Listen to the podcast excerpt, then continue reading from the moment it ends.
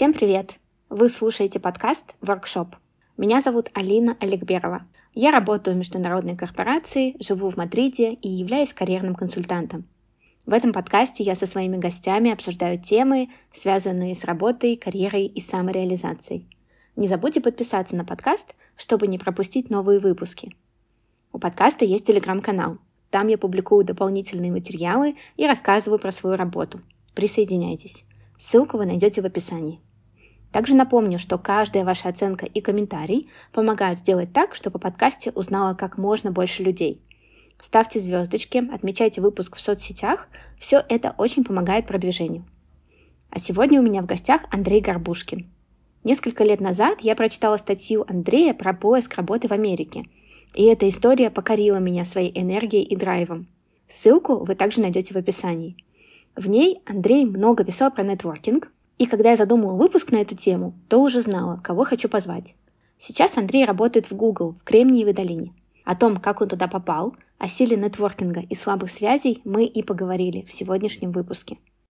Андрей, привет! Привет, Алина!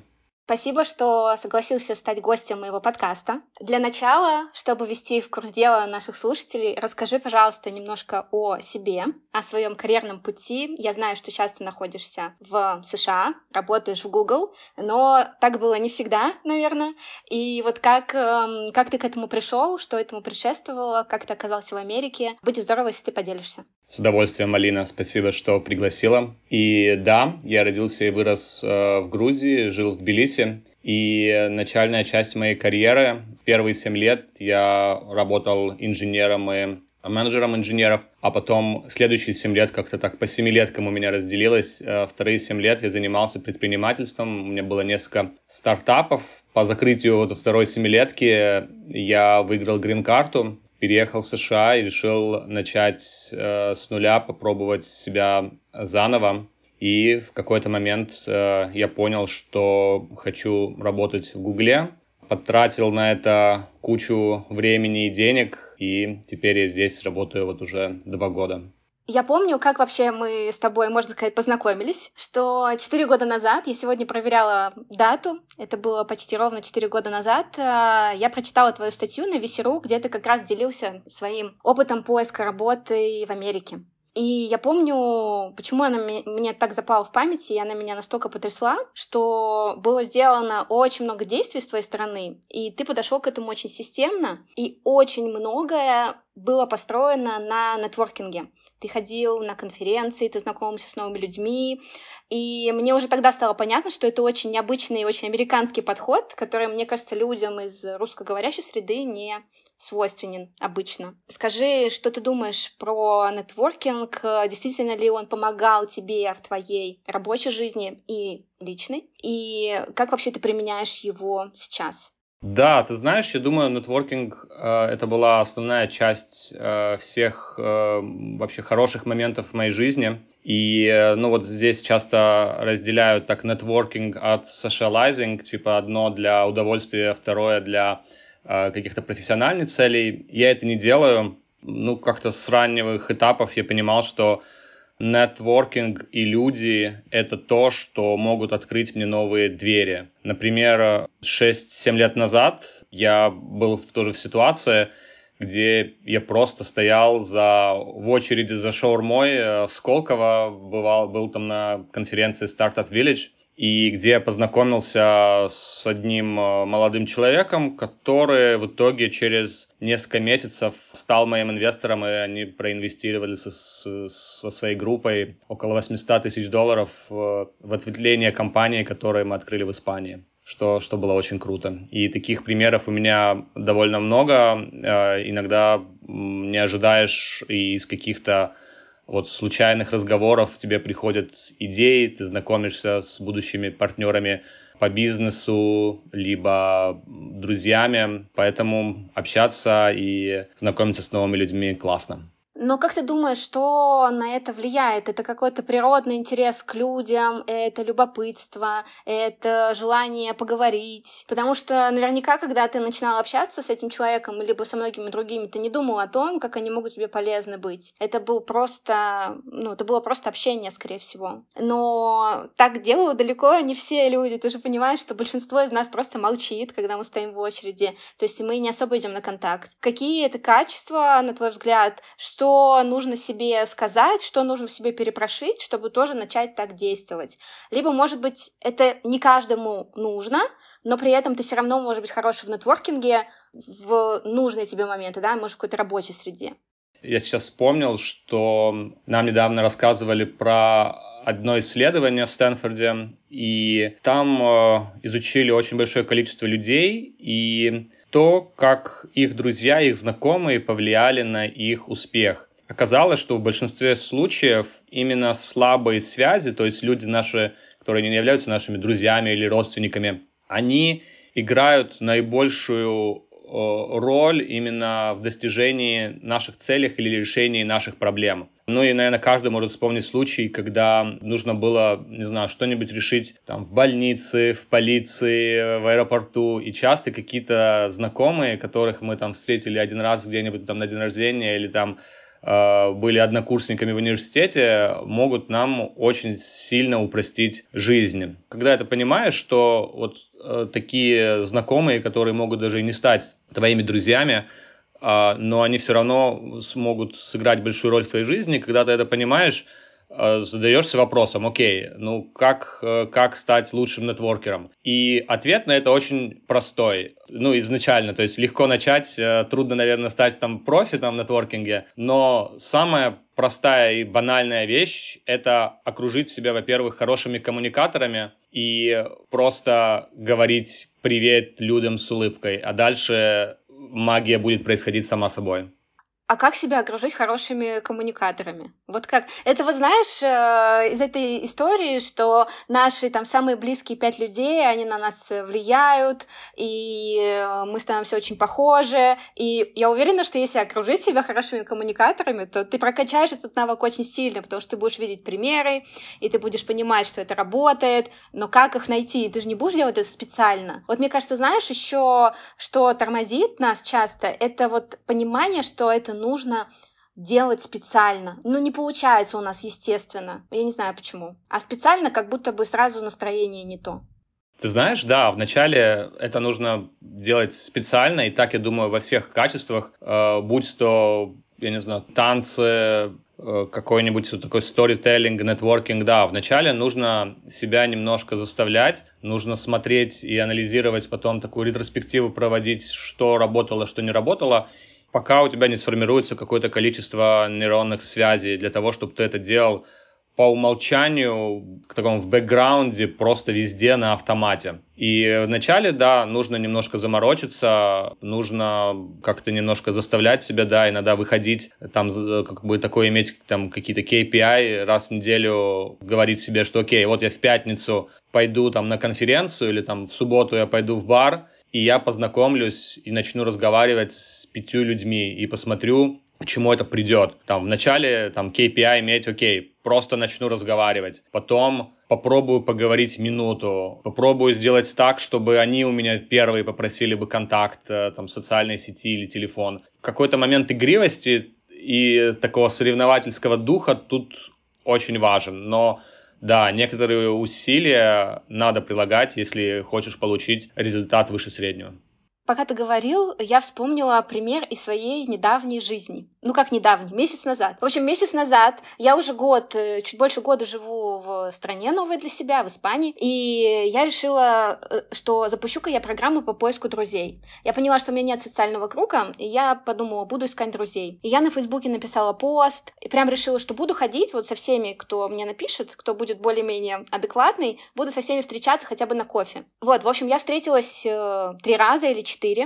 Это все были очень классные люди, с которыми я продолжаю общаться. Но, что я хотела сказать, это было для меня усилие. Ну, такое некий выход из зоны комфорта. Я делала это специально. Но недавно, и буквально за последние несколько дней, люди сами начали со мной общаться. Со мной познакомился кто-то в спортивном зале. Потом сегодня я была там в другом месте в салоне красоты и тоже с кем-то поговорила. Раньше такого со мной не происходило. И вот то, что ты только что сказал, мне кажется, это реально работает, что каким-то образом какая-то чакра у тебя открывается, что-то в тебе прокачивается, и как будто бы ты становишься больше открыт этим возможностям, и люди сами потом начинают к тебе приходить.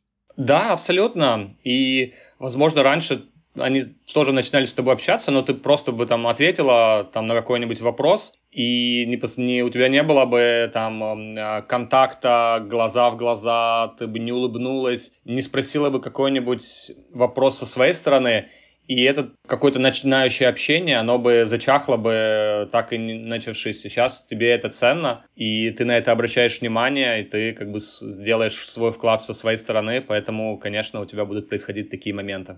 Да, и из того, что ты говорил, у меня ощущение, что это больше, как знаешь, все-таки образ жизни, как будто.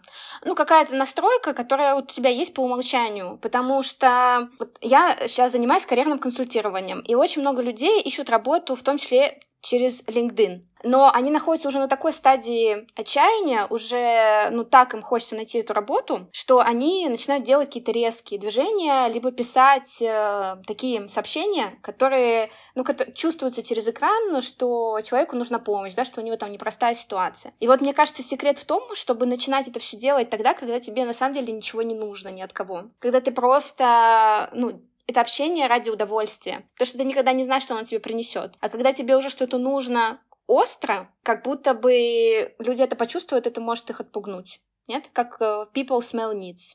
Э, согласен, это всегда плохое, э, такая плохая стратегия показать свою нужду, и даже когда она тебе нужна, надо ее, получше бы ее скрыть. А, согласен, а, но лучше ночевать, начинать в любой момент, я думаю, никогда не поздно, и даже вот э, те люди, которые тебе пишут с большой нуждой, в итоге, то есть они увидят, что окей, вот на это не отвечают, и если они подойдут к этому, как к такому agile процессу и подумают, окей, а как можно изменить то, что я пишу, чтобы мне начали отвечать. И если они напишут сотню э, сообщений, а сотню довольно мало людей, такие, которые прямо упорные пишут, но тот, кто напишет сотню, он найдет 2-3 стиля, которые точно работают. А которые пишут 2-3, даже с хорошим стилем, очень трудно получить достаточное количество ответов. Это такая игра в цифры.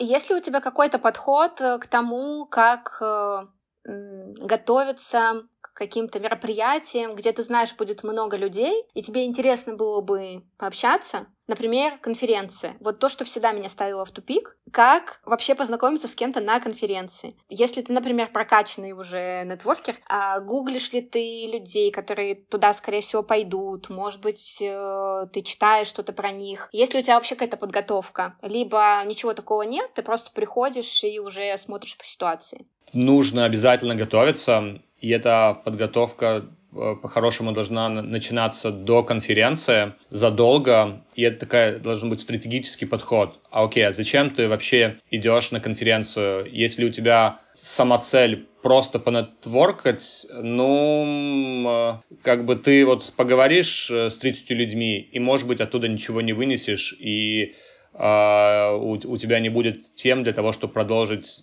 знакомство с этими людьми. Я думаю, вокруг нетворкинга есть несколько таких очень важных тем, которые особенно важны для конференции. Во-первых, надо подумать о том, какой, как, какой бренд ты будешь представлять и как, как ты себя вообще будешь э, представлять людям. То есть какой-то некоторый образ, который ты для себя, что, о чем ты говоришь, что ты там пробежала триатлон или то, что ты готовишь хорошо там блины, либо о том, что у тебя есть интерес, я не знаю, в AI э, технологиях, да, то есть, ну, в разных контекстах ты будешь себя позиционировать по-разному. И затем, ну, когда у тебя есть уже такой образ, ну, конечно, лучше подумать о каких-нибудь двух-трех целях и как бы двух-трех категорий людей, которые ты бы хотела конкретно встретить.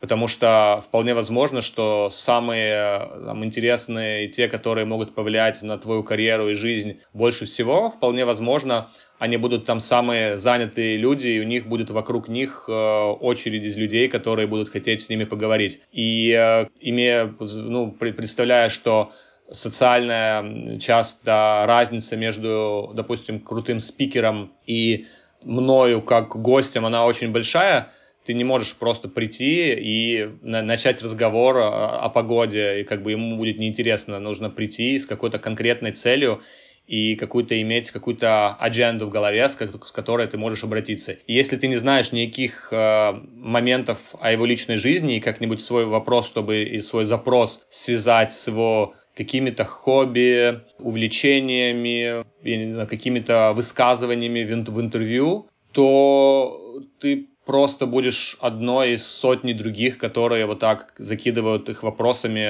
оставляют свои визитки, но потом, которые не, не получают ответов на свои там имейлы или там LinkedIn запросы.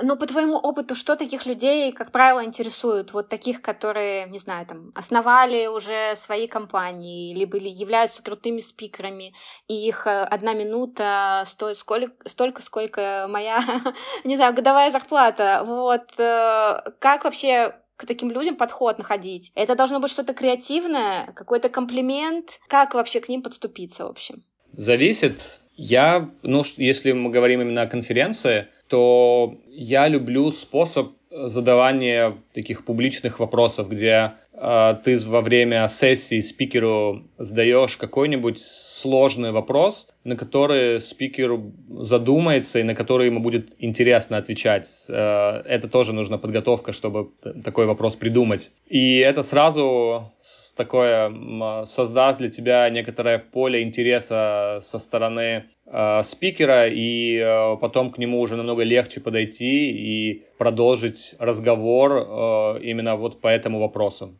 Отличный совет. А если, э, например, говорить о нетворкинге на работе, внутри корпорации, вот э, какие у тебя здесь есть э, принципы? Как ты обычно выстраиваешь, я не знаю, свой личный бренд на работе? Кстати, тоже хороший вопрос. Отлично, отличие нетворкинга от личного бренда. Давай это немножко раскрутим. Что касается корпоративных коммуникаций, что ты про это думаешь, какие здесь есть особенности?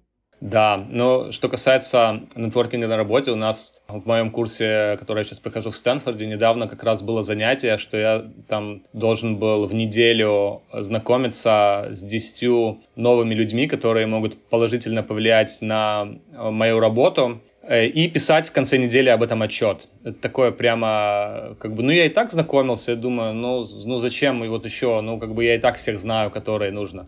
Но когда у меня встал вопрос, окей, вот надо набрать 10 и одну неделю, и потом другую неделю, и потом как будто вот, вот, этот, вот эта сила, которая заставляла меня ну, вот, решать эту проблему, в итоге так или иначе мое подсознание нашло вот этих людей, которых почему-то я раньше не очень замечал, и там за последние два года почему-то не решил с ними познакомиться. Что было очень интересно, а, эти 10 людей ну, помогли мне найти, а, ну, понять, а, как работает власть и как принимаются довольно большие управленческие решения в Гугле, которых я раньше не понимал. И даже однажды у меня был кейс – я договорился пообедать с одной девушкой, которая была директором по программ-менеджменту. Ну, просил ее э, дать обратную связь по моему проекту. Мы провели классный ланч, она, да, какие-то свои соображения сказала о каких-то рисках. И затем в конце она говорит, а вот, кстати, а вот эта девушка, она работает над аппликацией э, по медитации, что э, одно из use, use cases э, для технологии, которую я предлагаю, и ты должен с ней поговорить. Ну, и я сразу подошел, познакомился, сказал, что вот я вот делаю то-то, то-то. И она такая, о, да, классно. У нас завязалась беседа, и как-то думаю, ну зачем мне переносить? У меня сейчас будет плюс один, и я это смогу решить. Думаю, ну я не так плотно покушал, и, э, ну, просто так же я не буду с ней сидеть как-то, пока она ест. Поэтому я тоже взял, значит, вторую порцию еды, и я с ней э, поел, и в конце она познакомила еще с одной коллегой, с которой я еще съел десерт. В конце меня просто тошнило, я уже не хотел никакого нетворкинга, Но в итоге я познакомился с тремя людьми, которые открыли мне абсолютно новые горизонты. Так что э, иногда нетворкинг может немножко помочь тебе набрать вес.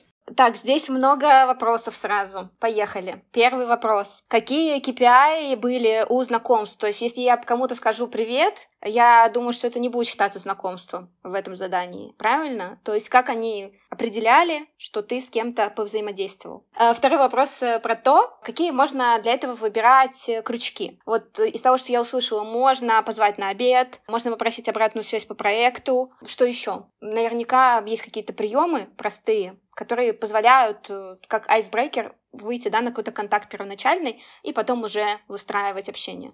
Да, ну отвечу на, на первый вопрос. Там не выстраивали каких-то таких жестких ограничений, что такое познакомиться с человеком. Да, сказать «хай» — это, конечно, недостаточно. Но нужно провести встречу, нужно э, показать человеку, что «окей, ты существуешь», ты знаешь, кто он, и попробовать там узнать, что у этого человека за проблема. То есть вообще э, доступ к проблеме другого человека, это, я думаю, одна из главных э, таких целей э, нетворкинга. Потому что когда ты видишь, что у человека есть какая-то нужда, у тебя появляется рычаг взаимодействия. Ты можешь проблему решить, либо найти того, кто эту проблему решит, а, либо хотя бы посочувствовать, и этим ты уже будешь намного ближе э, человеком, чем, чем все остальные. Что касается второго вопроса, ну, на работе с тем, как ты открываешь человека с сайзбрейкером, немножко проще, потому что, я думаю, сейчас ну, во всех компаниях, ну или в большинстве, это нормально, когда ты просто пишешь какому-то человеку, который может быть даже на несколько уровней выше тебя, говорит, что «Эй, привет, мне интересно, что ты делаешь, э, хотел бы там, выпить с тобой кофе, если можно». Но если у него, правда, весь календарь занят, то нужно быть немножко креативнее, посмотреть, ну, допустим, у нас в Гугле многие приезжают на завтрак, там же в столовой немножко легче, ты можешь сюда пересечься в кафетерии и пообщаться, пообщаться там. Но в, в основном, я думаю, часто люди переоценивают именно вот момент знакомства, как ты открываешь, потому что это, об этом люди очень часто забывают, поэтому это не должно быть что-то такое, что тебя ограничивает и сдерживает. Ну вот если это такая у многих именно боязнь знакомства, чтобы прийти и сказать привет, э, меня зовут Андро, и это, но этого на самом деле достаточно. А как тебе кажется, что влияет на то, что потом контакт э, переходит в более тесный? Ну, то есть это все равно остаются твои слабые связи, предположим, это там не друзья, и, может быть, даже не знакомые, но это хотя бы какой-то контакт, э, который ты поддерживаешь с течением времени, да, потому что одно взаимодействие, оно, как правило, ну, там, через несколько месяцев уже может забыться не знаю, если говорить, например, о конференциях, наверное, неплохо писать какой-то follow-up, возможно, либо добавиться на LinkedIn. А, что ты про это думаешь? Да, это, я думаю, самая большая проблема нетворкинга, потому что так или иначе знакомиться, учатся все, э, ну, если тебе там интересно развитие карьеры или тебе приходится переезжать и выстраивать новый круг знакомств. И э, когда это происходит, у тебя прямо всплеск положительных гормонов, и ты такое сразу получаешь вознаграждение. Это, это классно. А вот поддерживать, написать через три месяца одному из там из 50, с кем ты познакомилась, вот это сложно. Многие люди этого не делают. И э, у каждого какой-то э, свой рецепт, э, как, как это продолжать, но не обязательно поддерживать там многие годы все, все свои знакомства. Если, ну вот с человеком познакомилась, потом через неделю ему написала, потом, допустим, через полгода, и этого обычно бывает достаточно, чтобы человек, ну, либо тебя помнил, либо в чат заглянул, увидел, что окей, вы разговаривали, и этого достаточно оказывается, чтобы он у тебя в таких холодных связях э, как бы висел в течение там следующих 10 лет. И если тебе нужно будет что-то его попросить, либо он тебя, у вас уже такая будет история общения, которая тебе абсолютно э, будет полезной.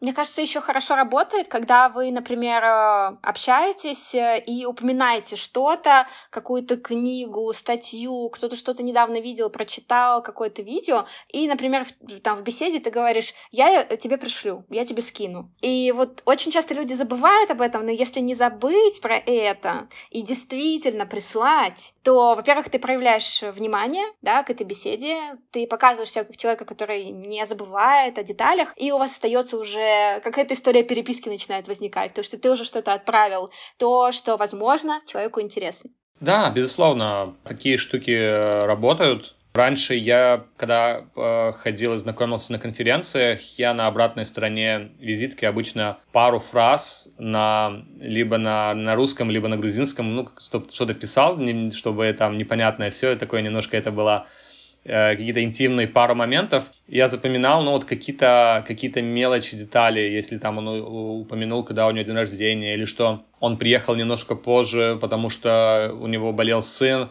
и опа, сразу это можно записать, и, ну, потом его спросить о том, что, что такое, э, как, как там его сын поживает. То есть какие-то вот такие мелочевки, которые можно в конце, ну, вот э, в конце рабочего дня, в конце дня конференции разбирая свою вот эту папку с визитками, посмотреть и вот прямо подряд там написать там 5-6 э, фоллоуапов. Но сейчас, к сожалению, визитки дают все меньше и меньше, поэтому приходится как-то это решать иначе. Ну и, конечно, да, ну, мы все это немножко забываем. Но для, для меня как бы выход в том, что я э, уже, может быть, ну вот не, не ищу контакта там с 50, а я изначально знаю, что окей, мне интересует вот 5 человек, вот это моя тема. Я пришел, допустим, на какой-то воркшоп, и у меня есть вот цель. Ну вот в Гугле я часто сейчас хожу, и у нас есть такая фишка, что сотрудники 20% времени могут работать на те проекты, на какие хотят. И часто именно инновационные проекты начинаются именно так. Это такой как бы показатель насколько твоя идея годная, это ты ее должен продать не просто начальству, а ты должен продать ее начальным сотрудникам, которые будут на них работать. И то есть последнее время я именно хожу на какие-то воркшопы, на happy hour, на какие-то мероприятия, где люди просто общаются хихихаха, что мне тоже интересно, да, мне приятно услышать какие-нибудь э, прикольные истории, байки послушать и рассказать. Но я также знаю, что, окей, вот, вот у меня цель найти там пять человек, которые смогут тратить свое время на мой проект. И я вот свою вот эти сотню э, людей вот так обхожу. Я уверен, что там из сотни я найду столько, сколько мне нужно. То есть такая тоже игра э, в числа. Ты сказал про визитки, и у меня такой технический вопрос. А как сейчас принято вообще завершать беседу, чтобы оставаться на связи? Нормально ли спросить у человека номер телефона? Или как его надо добавить в социальных сетях? Вот что ты обычно наблюдаешь в этом смысле, и что ты сам обычно делаешь? QR-код LinkedIn. Uh, у всех он открыт на телефоне обычно, и Просто люди так показывают, другой его с телефоном сканирует. Это такой начальный уровень. Если прям очень-очень законнектились, ну и зависит тоже от контекста, где, где, где ты с человеком разговариваешь, что может быть уже Инстаграм можешь взять, если там видишь, что, окей, там человек э, как бы приятно, и вы там друг друга хорошо понимаете. Ну, либо если это работа, то там ты просто знаешь имя, фамилию, вы потом пишете в рабочем чате. Слушай, у меня такой вопрос про культурные особенности, потому что считается, что американцы там, крутые в нетворкинге, все мы про это слышали, но про русских так никто почему-то не говорит.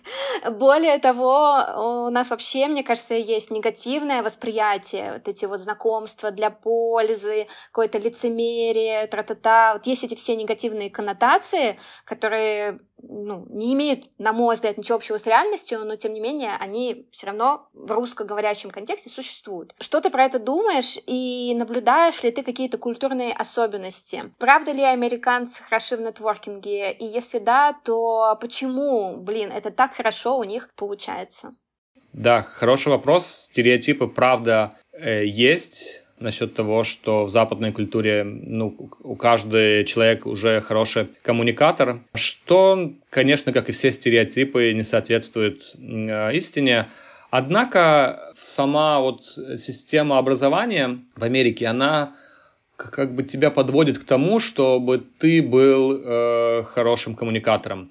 Здесь такая интересная особенность, что каждый год, допустим, ну вот у моего сына э, есть там 2-3 параллельных класса, и их каждый год все меняют. То есть нет такого, чтобы ты там дружил с какой-то компанией, и вы там через все школьные годы прошли, и дружили бы. Там заканчивается вот элементарное, вот элементари, ты поступаешь там в другое учебное заведение, там другие дети. То есть так получается, что вокруг тебя постоянно меняется количество людей, э, здесь есть уроки по тому, как э, или там э, воркшопы практически на, на всех программах и в школе, где тебя именно учат быть лучшим коммуникатором и лучшим нетворкером. Поэтому какие-то вот основные качества, что-то какие-то вот совсем какие-то элементарные базисные вещи – все люди знают. Однако, да, я встречал и в Америке людей, которые считали, что это неискренние какие-то моменты и имеют негативное представление о вот каком-то таком а, знакомстве со многими людьми сразу. Если вернуться к теме личного бренда и нетворкинга, как тебе кажется, эти два понятия коррелируют между собой? И вообще, что такое для тебя личный бренд? Думаешь ли ты об этом личном бренде каждый день, когда идешь на работу, например? И как его выстраивать? Есть ли у тебя какие-то представления на этот счет? Личный бренд — это как твой магнит в нетворкинге. Ты можешь бегать и стараться, э, чтобы познакомиться с кем-то, а можешь просто стоять, и вокруг тебя будет очередь из людей. И вот, вот в этом отличие. Все намного становится проще. А с хорошим, сильным личным брендом а, к тебе будут люди подходить в кафе, в, в каких-то барах, в парках и просто говорить, а, что они видели твое выступление, что они читали твою статью, и тебе будет намного проще уже вот этот э, усилие, о котором ты писала, чтобы поддерживать связь, уже будет на их стороне, и они будут стараться пытаться с тобой поддерживать. То есть так ты можешь выйти на сотни, тысячи людей, которые тебя будут знать, по сравнению с десятками, которые тебе нужно будет очень сложно поддерживать, если у тебя будет просто, просто нетворкинг. Но вот чтобы, мне кажется, это такие две вещи, которые друг другу помогают. Один невозможен без другого. Чтобы иметь ну, сильный, сильный бренд, ты должен понять, что надо делать, э, что нужно вообще людям вокруг, и создавать какую-то ценность вокруг, э, вокруг этого всего. И нетворкинг как раз тебе помогает. Ты узнаешь о том, какие тренды, кто чем занимается, у какие проблемы.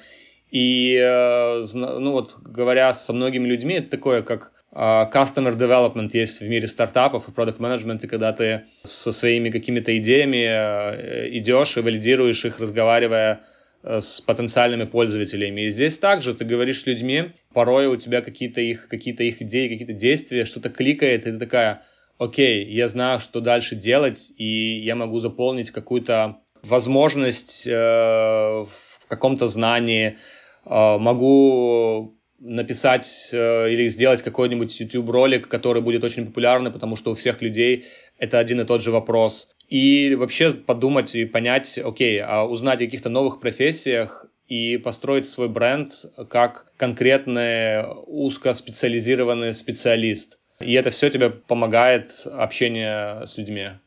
Ну, из того, что ты говоришь, э, личный бренд невозможен без э, некой ну, скажем так, популярности, возьмем это в кавычки, ну, то есть без аудитории. И, соответственно, как будто бы он невозможен без создания контента. Ну, то есть, если ты ничего не производишь в этот мир, да не доносишь свои какие-то мысли, идеи, то люди о тебе не узнают, и, соответственно, личный бренд ты не построишь. Правильно? Да, интересный, я думаю, такой подход. Я думаю, я, я согласен, да. А, нужно а, какую-то приносить пользу, ну, быть известен с чем-то. Вообще, когда мы знакомимся с людьми, люди запоминают о нас три вещи, одно из которых имя. Ну, чаще его тоже не запоминают. Но вот э, три вещи, которые вот в среднем по э, это то, что мозг может удержать, если ты человеку вообще интересен. И вот какие эти три вещи, это уже как раз вот твоя в этом роль э, сделать, ну вот себе такой бренд, чтобы эти были три вещи, то, что ты хотела, чтобы тебе могли запомнить. Но могут запомнить какой-то архетип тоже, я не знаю, наверное, это как брендом, ну, не стоит называть, но могут запомнить, что вот человек, который всегда ходит в желтых носках, или там есть там Тим Драпер, у нас известный э, инвестор, и он всегда ходит э, в костюме с галстуком, э, где на галстуке какие-то там биткоины, американские президенты, какие-то штуки. Это такая визитная карточка, и многие люди как-то вначале как-то хопа себя, ну вот сразу его с, с этим э, ассоциируют и запоминают. То есть есть какие-то вот такие штучки, но да, изначально лучше, чтобы запомнили то, что ты даешь, то, чем ты приносишь какую-то пользу, чем тем, что ты известен, а не какими-то внешними деталями. Да, внешние детали тоже работают. Это как Анна Винтур, да, например, она всегда в темных очках ходит и с короткой стрижкой, либо Стив Джобс ходил в водолазках, в общем, да. Но мне кажется, это работает очень круто в связке, когда это суперсильная личность и супер стронг персоналити, которая известна в своей области, и когда это еще подкреплено визуальными элементами, это, мне кажется, вообще супер комбо. Это супер комбо, это и в связке классно работает, как и все остальные элементы, но а, одно не должно ограничивать другого. Если у кого-то нету пока ни сильного бренда, ни какого-то э, своей, своей фишки в том, как он выглядит, это не должно никого останавливать, знакомиться с людьми, э, слушать их, заглядывать в их жизнь и смотреть на мир через призму вот тех других людей – потому что это, возможно, поможет заполнить те пробелы, которые есть у людей с точки зрения определения собственным стилем, либо выстроением бренда. Есть ли что-то про нетворкинг, что я тебя не спросила, а ты бы хотела озвучить, например, или хотела бы добавить? Несколько каких-то вещей, э, которые, э, возможно, будут полезны слушателям. Э, какие-нибудь я вот люблю давать э, три совета, которые обычно легко запомнить и которые легко начать практиковать прямо сейчас же. Первое — это, э, я думаю, особенно сложно дается людям с Восточной Европы, это комплименты либо лесть. Так или иначе, это работает всегда всегда лучше, ну вот если можешь найти у человека что-то, за что его можно похвалить, всегда это можно сделать. И мне интересовало, что, ну, наверное, что есть какая-то точка, после которой вот, вот эти комплименты либо лесть, они э, перестают быть активны и работают против тебя. И вот оказывается, такой точки нету. В любом количестве, в любой массе она э, положительно влияет на коммуникацию. И это просто откроет очень много дверей даже очень крутые люди, э, вы удивитесь, насколько они могут быть голодными по комплиментам, по признанию их каких-то маленьких или больших побед. Поэтому, ну вот один момент это льстите говорите комплименты, подсвечивайте какие-то достижения других людей вокруг себя. Один другой момент. Здесь я прямо был на лекции однажды, где коммуникацию их разбивали на несколько уровней. И одно это там первый уровень считается, когда ты э, говоришь чисто о каких-то деталях э, транзакционно. Ну вот я работаю там-то, там-то, э, я живу там-то, я вот там, у меня есть семья, есть друзья, и вот ты, ну, вот, выливаешь информацию. И абсолютно по-другому тебя будут принимать, если ты в это будешь вкладывать эмоции. Где ты будешь скажешь, я так, э, меня так воодушевляет моя работа, потому что э, там вот что-то. Меня сегодня утром так взбесил мой сын, э, потому что там он там разлил всю еду и очень медленно собирался. И вот, то есть, какие-то, если добавлять вот эмоциональные окраски, то сразу у человека включается, хочет он, не хочет, эмпатия, и у него сразу коннект происходит с тобой на более глубоком уровне. И это вообще одна из э, техник сторителлинга, где все истории, где ты рассказываешь, оно должно параллельным таким ходом идти твои эмоции. То есть одно, что с тобой происходило, и второе, что ты чувствовал при этом. И этот прям такой обязательный must, basic инструмент в сторителлинга.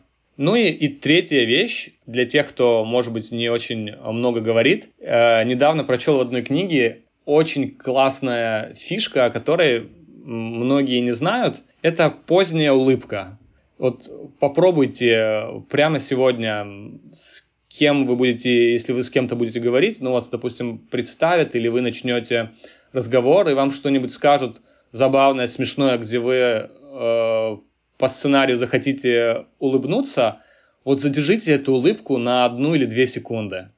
И вы просто увидите, насколько она будет воспринята по-другому, есть там куча как бы описания, почему вот как бы людям это приятно, и это добавит шарма в вашу коммуникацию, и вы, возможно, начнете слыть намного более харизматичным собеседником, вот изменив только вот эту одну штучку.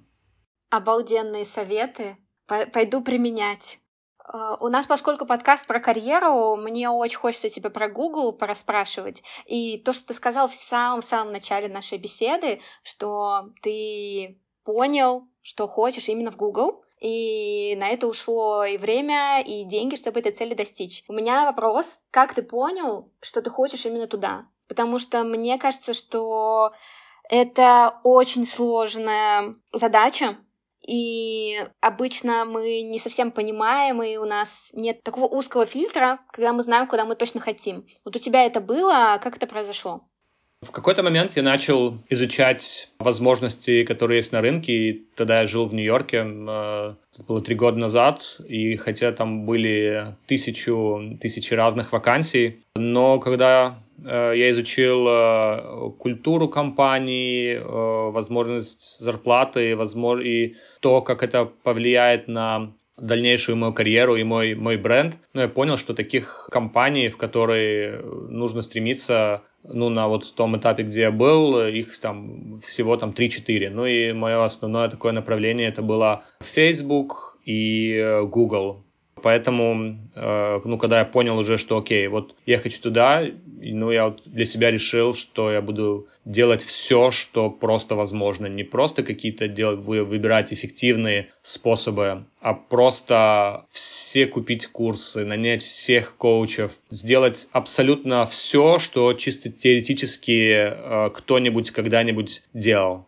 И как ты считаешь, это была эффективная стратегия? То есть, если вернуться назад, ты бы делал все то же самое? Да, это была довольно эффективная стратегия, потому что у людей в основном, а, даже тех, кого я сейчас интервьюирую, часто у них бывает 3, 4, 5 попыток. А, ну, для, для информации ты можешь делать одну попытку в год, потом у тебя такой период охлаждения, когда тебе там, если ты, не, если ты дошел до полного интервью, где на тебя потратили уже больше пяти часов, то потом тебе говорят, окей, а, подготовься годик и через годик приходи. Поэтому терять там 3, 4, 5 лет мне не хотелось. А что тебе нравится в культуре компании?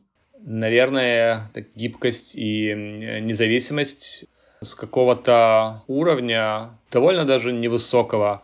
Тебе практически начальник не говорит, что тебе конкретно делать, и в рамках своей работы э, ты сам ответственен за то, что то, что ты делаешь, принесло бы максимальный импакт, максимальное воздействие на, на, на бизнес э, Гугла. И в конце каждой четверти ты пишешь отчет, и тебя оценивают не потом, как ты выполнил то, что там тебя просили, или ты, те баги, которые на тебя повесили, а вот то, что ты сделал, насколько это принесло э, результат в каких-то исчислимых единицах. И это как бы здорово, каждому человеку дает возможность э, найти то, что ему интересно, то, что он считает ценным, важным, и этим заниматься. Если кто-то сейчас тебя спросит, как попасть в Google, какие бы советы ты дал этому человеку? Google, как и несколько похожих компаний, пройти интервью довольно сложно. Даже если ты супер умный, а вот просто прийти туда и пройти интервью, наверное, ну вот что-то для меня невозможное. Во-первых, ну для 99% кто то попадает, их предыдущий опыт не очень релевантен, потому что у Гугла какие-то специфические свои продукты, много очень платформенной работы, и у ребят, особенно приезжающих из, из Европы, из э, там, бывших стран СНГ, просто ну, не может быть никакого такого опыта, и, и нет и ожидания, нет ожидания, что там человек, э, там, будь то инженер или продукт, или там не техническая роль, работал над такими задачами и что у него будет релевантный опыт. Поэтому э, нужно, какой бы ты, каким бы ты крутым себя не считал, понимать, что с тобой конкурируют люди, которые десятки лет проработали в Microsoft, в Amazon, у которых э, докторские диссертации защищены, и э, точно есть люди умнее тебя в этом списке.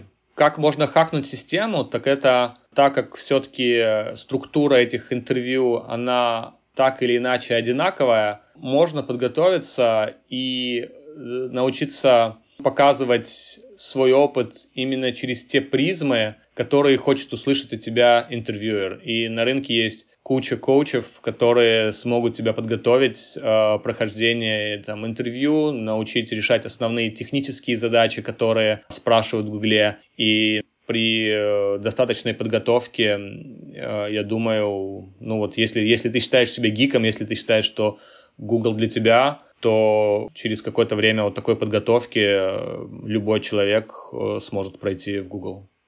Но чтобы достичь уровня интервью, надо, чтобы твое резюме посмотрели. А, мне кажется, что когда отвлекаешься на сайте Google, то это просто как письмо в неизвестность. То есть там просто тысячи сотни заявок. Э, и вопрос такой, смотрят ли вообще эти резюме? Можно мне, пожалуйста, это понимание как карьерному консультанту, что мне говорить моим клиентам?